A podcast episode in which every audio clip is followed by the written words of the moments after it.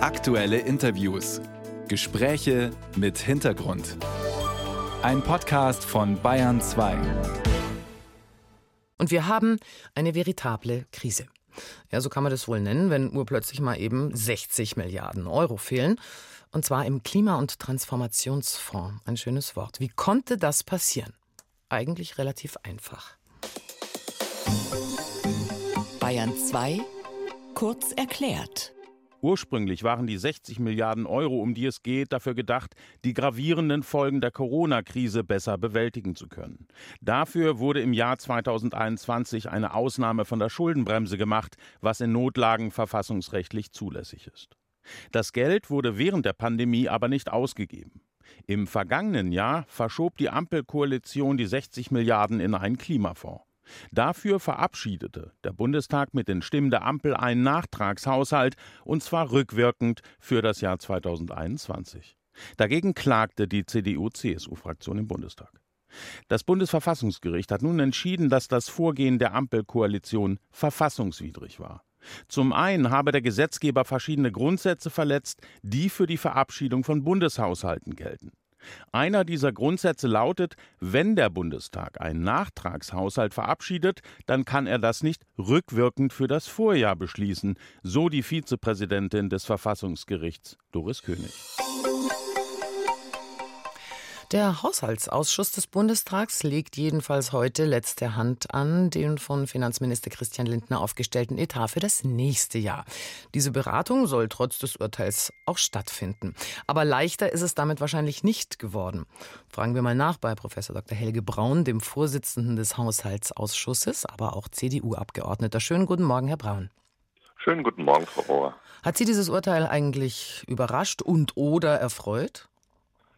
Als CDU-CSU-Bundestagsfraktion haben wir ja genau die Klage eingereicht, mhm. weil wie eben im Beitrag zu hören, ähm, dieses Geld ist mit drei Tricks äh, äh, bereitgestellt worden. Ein Rückgriff in ein altes Haushaltsjahr, Umwidmung von Corona in Klimamitteln und dann auch noch sozusagen Schulden in der Zukunft machen, die man sich aber in der Vergangenheit anrechnet.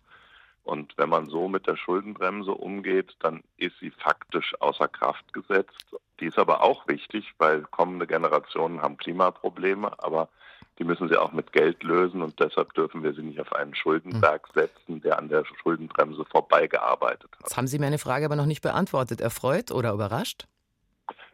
Erfreut und ein ganzes Stück auch erwartet, weil das zeigt auch die Eindeutigkeit des Urteils, dass man so die Schuldenbremse nicht umgehen kann, ist, glaube ich, auch verfassungsrechtlich sehr eindeutig und deshalb auch ein sehr klares Urteil des Verfassungsgerichts. Jetzt muss ich aber doch mal fragen, Sie sind doch Vorsitzender des Haushaltsausschusses und der hat dann auch noch 45 Mitglieder.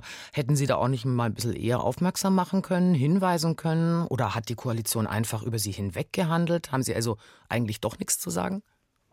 Na, das war aber genau die Diskussion damals beim Nachtragshaushalt und schon bei der Verabschiedung ist das äh, thematisiert worden und die Klage unmittelbar nach der Verabschiedung auch eingereicht worden. Also man hat nicht auf Sie gehört? Das war eine Entscheidung der Ampelregierung, richtig. Und ähm, Christian Lindner hat auch deutlich gesagt, er hat äh, da etwas umgesetzt, was Olaf Scholz als Finanzminister vorbereitet hat. Also hier liegt eine besondere Verantwortung sowohl beim Finanzminister als auch bei Olaf Scholz. Nun heißt es, der normale Etat des Bundesminister, der Bundesministerien fürs kommende Jahr sei jetzt von diesem Urteil nicht berührt. Können Sie mir so als Normalo erklären, warum 60 Milliarden Euro irgendwie nicht abgehen? Dazu gab es im Haushaltsausschuss auch gestern schon eine lange Diskussion.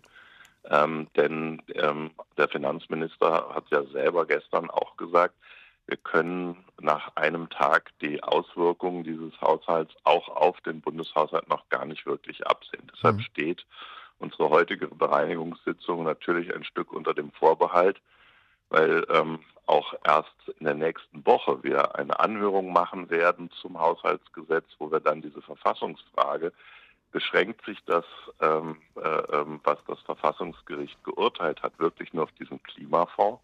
Es gibt ja noch weitere Schattenhaushalte, die Christian Lindner führt. Und wenn die auch betroffen sind, dann ist die Aufgabe, ein, äh, neue Prioritäten im Haushalt zu setzen, weitaus größer als die Frage dieses Klima- und Transformationsfonds. Mhm. Wobei, ähm, ich sage jetzt mal, so ein Schattenhaushalt, das ist ja jetzt keine Erfindung von Christian Lindner, muss man mal fairnesshalber sagen. Das soll es unter Ihrer Regierung auch schon gegeben haben. Sie erinnern sich, als Wolfgang Schäuble Finanzminister war, da hat die Bundesregierung regelmäßig eine schwarze Null äh, gezeigt. Das heißt, wir haben keine Schulden aufgenommen und deshalb ein Sondervermögen als solches heißt Sondervermögen, weil es früher auch so war, dass man da tatsächlich Geld reingelegt hat, was durch Steuereinnahmen gedeckt war. Mittlerweile ist es das ja mehr ein Euphemismus. Es ja, sind ja eher Sonderschulden als ein Sondervermögen. Nee, aber früher waren es Vermögen. Da war wirklich Geld drin, was da hatten durch wir Steuereinnahmen gedeckt war. Da hatten wir noch Geld. Und das, was Christian Lindner jetzt in einer extrem großen Dimension auch tut, ist eben Kreditermächtigungen da reinzulegen und die in die Vergangenheit zu buchen. Und da hat das Verfassungsgericht an dem Beispiel KTF gesagt, das geht so nicht. Und die große Frage, die sich äh, in, auch in der Anhörung nächste Woche dann beantwortet werden muss, hat das Auswirkungen auch auf die all diese anderen äh, mhm. äh, Schattenhaushalte? Und ich befürchte, dass das so ist. Ihr Vorsitzender hat ja, so Nasforsch gesagt, jetzt muss die Regierung endlich mal das tun, was sie die ganze Zeit nicht tut, nämlich mit dem Geld auskommen, was sie hat. Gibt ja immer zwei Möglichkeiten, ne, wenn nichts mehr im Geldbeutel ist. Entweder muss man äh, schauen, dass man noch Erspartes hat, oder man muss sich irgendwo einschränken. Wo können Sie sich einschränken? Also zunächst mal muss man sagen, um, um die Dimension des Problems erstmal ein bisschen auch zu relativieren. Ähm, die Steuerschätzer sagen, wir werden im Jahr 2025 die historische Marke von einer Billion Euro Steuereinnahmen, Bund, Länder und Kommunen gemeinsam reißen nach oben. Also wir haben jedes Jahr mehr Steuereinnahmen. Wir sind ein Hochsteuerland. Jeder Bürger spürt, dass er sehr viel ausgibt, dass wir also kein Geld mehr da ist, ist nicht richtig, sondern wir haben jedes Jahr mehr Steuereinnahmen. Aber wir stehen auch vor großen Herausforderungen. Stichwort sind die Kriege, Stichwort ist der Klimawandel mhm. und die Energiekrise. Ähm, und deshalb ist es nicht leicht zu priorisieren, aber es ist nicht so, dass wir irgendwie mit weniger Geld auskommen müssen, sondern wir müssen die wenigen zusätzlichen Ausgaben gut priorisieren, damit wir all diese Probleme bewältigen können. In der Hoffnung, dass Sie das Haushaltsbuch gut gelesen haben als Vorsitzender des Haushaltsausschusses, Herr Braun, klingt das ja äh, direkt erfreulich. Wird es denn dann heute was mit diesen Beratungen, mit dem Haushalt 2024? Vor dem Hintergrund, dass wir nächste Woche erst sozusagen die Auswirkungen des Urteils nochmal genauer gucken, mhm. werden wir heute Nacht den Haushalt, glaube ich, einmal komplett durchgehen und äh, in vielen Änderungsanträgen beraten. Die letztliche Abstimmung werden wir aber auf den Donnerstag in einer Woche verschieben, damit wir dann die Erkenntnisse aus diesem äh, aus dieser Expertenanhörung auch noch mit einbeziehen können. Dann danke ich Ihnen herzlich für Ihre Zeit am heutigen Morgen. Für uns Dr. Helge Braun, der Vorsitzende des Haushaltsausschusses des Bundestags. Danke sehr. Sehr gerne. Schönen Tag.